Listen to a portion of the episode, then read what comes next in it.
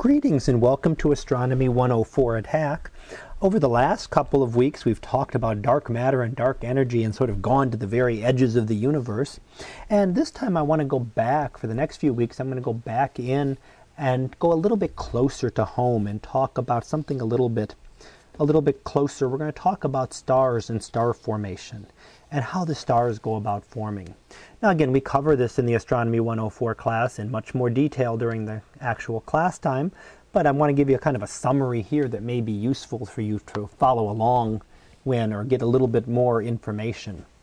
And what happens here is we're going to talk about over the next couple of weeks, we're going to talk about how stars form and how they die. We'll talk about the entire life cycle of the stars. And we'll start off with this time, we're going to talk about how the stars actually form. So what happens in order to form a star?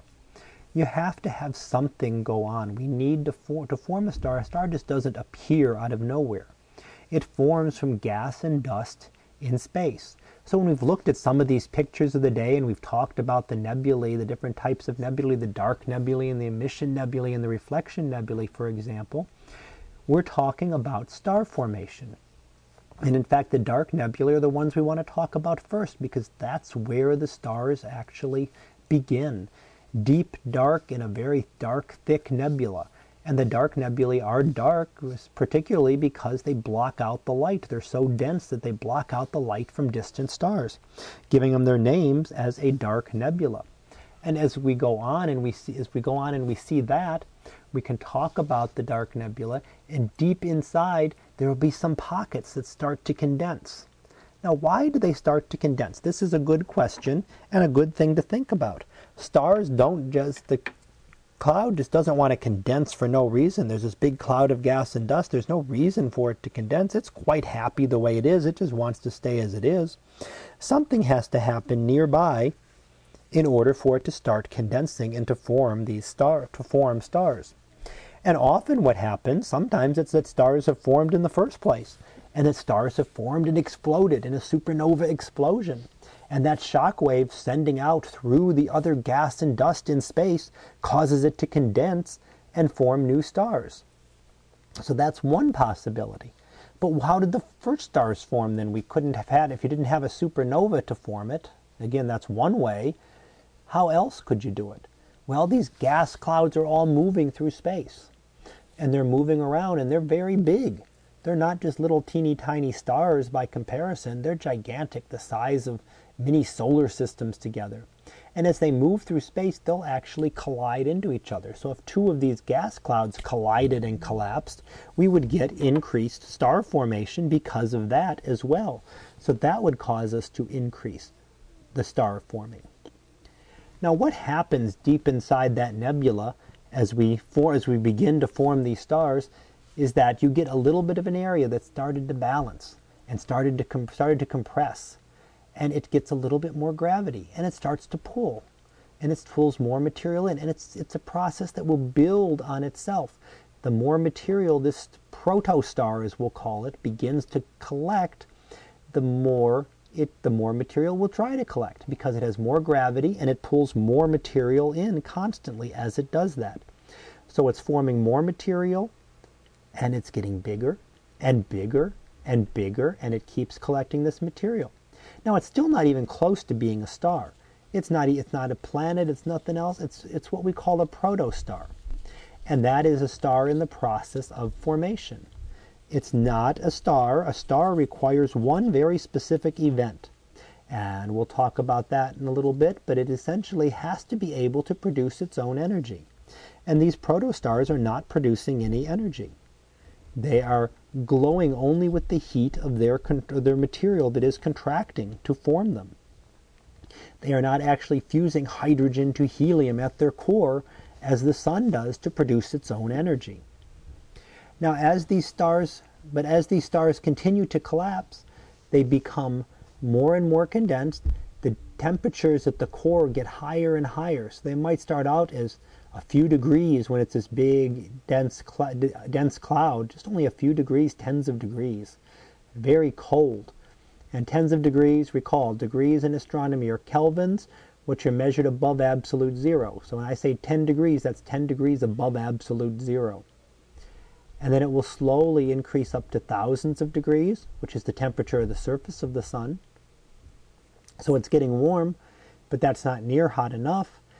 And then it will get even hotter. As you get more material, it's pushing together and together, and that core will reach a million degrees, and 5 million degrees, and 10 million degrees is the magic number.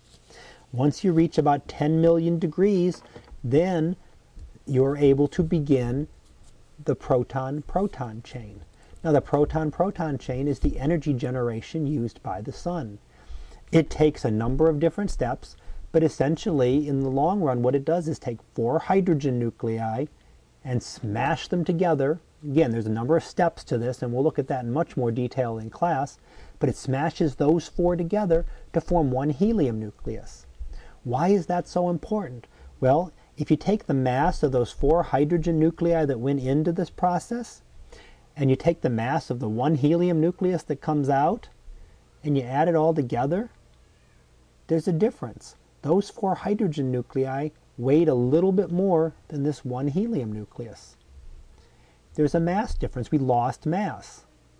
But mass can't be lost. We can't lose mass. Mass is conserved. How could what happen to the mass? The only thing you can do in a nuclear reaction is you can convert that mass into energy. So that little tiny bit of mass difference, and it's not a lot, it's just a little bit of mass difference, but it doesn't take much because Einstein's equation tells us that the energy contained within a bit of matter is equal to that mass times the square of the speed of light, which is a very large number. So a very large number squared means that a little tiny bit of mass loss can give us a tremendous amount of energy release. And that's what happens in the sun every second. Millions of reactions every single second are needed to produce the energy of the sun. And once this protostar has done this and has gotten to that temperature, it has now become a star. It's no longer a protostar, not buried, it's buried in this deep cloud still, but it's now becoming a star and it will start to break out of its cocoon. So it was hiding in this deep cocoon, and as it gets brighter and brighter, those it uh, gets more and more energy. That starts to push off the outer layers of the cocoon, and the rest of the gas and dust in the nebula get pushed off, and the star starts to become visible. Now that's one of the reasons when we look at things like protostars, we look in the infrared, because infrared can penetrate deep down into that cocoon and see the star forming whereas visible light does not penetrate that gas and dust. So we can't see it visibly, but we can use radio and infrared to look into that cocoon and watch the star. Until we were able to do that, all we could do was theorize. We just we could only look at the star once it had gotten out of its cocoon and we could just see the remnants around it. Now that begins the, so that's the beginning of the life of a star. Over the next couple of weeks we'll talk about the end lives and we'll talk about it in two steps. We'll talk about the end life of a star like the Sun, and then we'll talk about the end life of a more massive star. So we'll do that over the next couple of weeks as we talked here about the formation of a star. So that concludes this be this introduction. This is part one to Astronomy 104, um, little podcast on stellar evolution, and this was the formation of the stars. And next week we'll start talking about the end life for a star like the Sun, and then the following week we'll talk about the end life of a more massive star. So until next time, have a great day, everyone, and I will see you in class.